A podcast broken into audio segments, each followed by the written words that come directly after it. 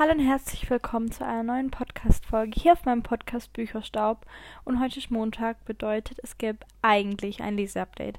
Betonung auf eigentlich, aus dem Grund, dass ich jetzt in anderthalb Wochen Prüfungen habe und ich die letzte Woche einfach nicht zum Lesen gekommen bin. Es tut mir ganz arg leid, aber aus diesem Grund wird es kein Leseupdate heute geben. Bloß einfach, dass ihr Bescheid wisst und euch nicht wundert, warum jetzt die Folge so kurz ist. Und genau, ich wünsche euch jetzt noch einen schönen Tag bis Donnerstag, wo eine Rezi-Folge online kommt. Dream a little dream und bis dann. Ciao.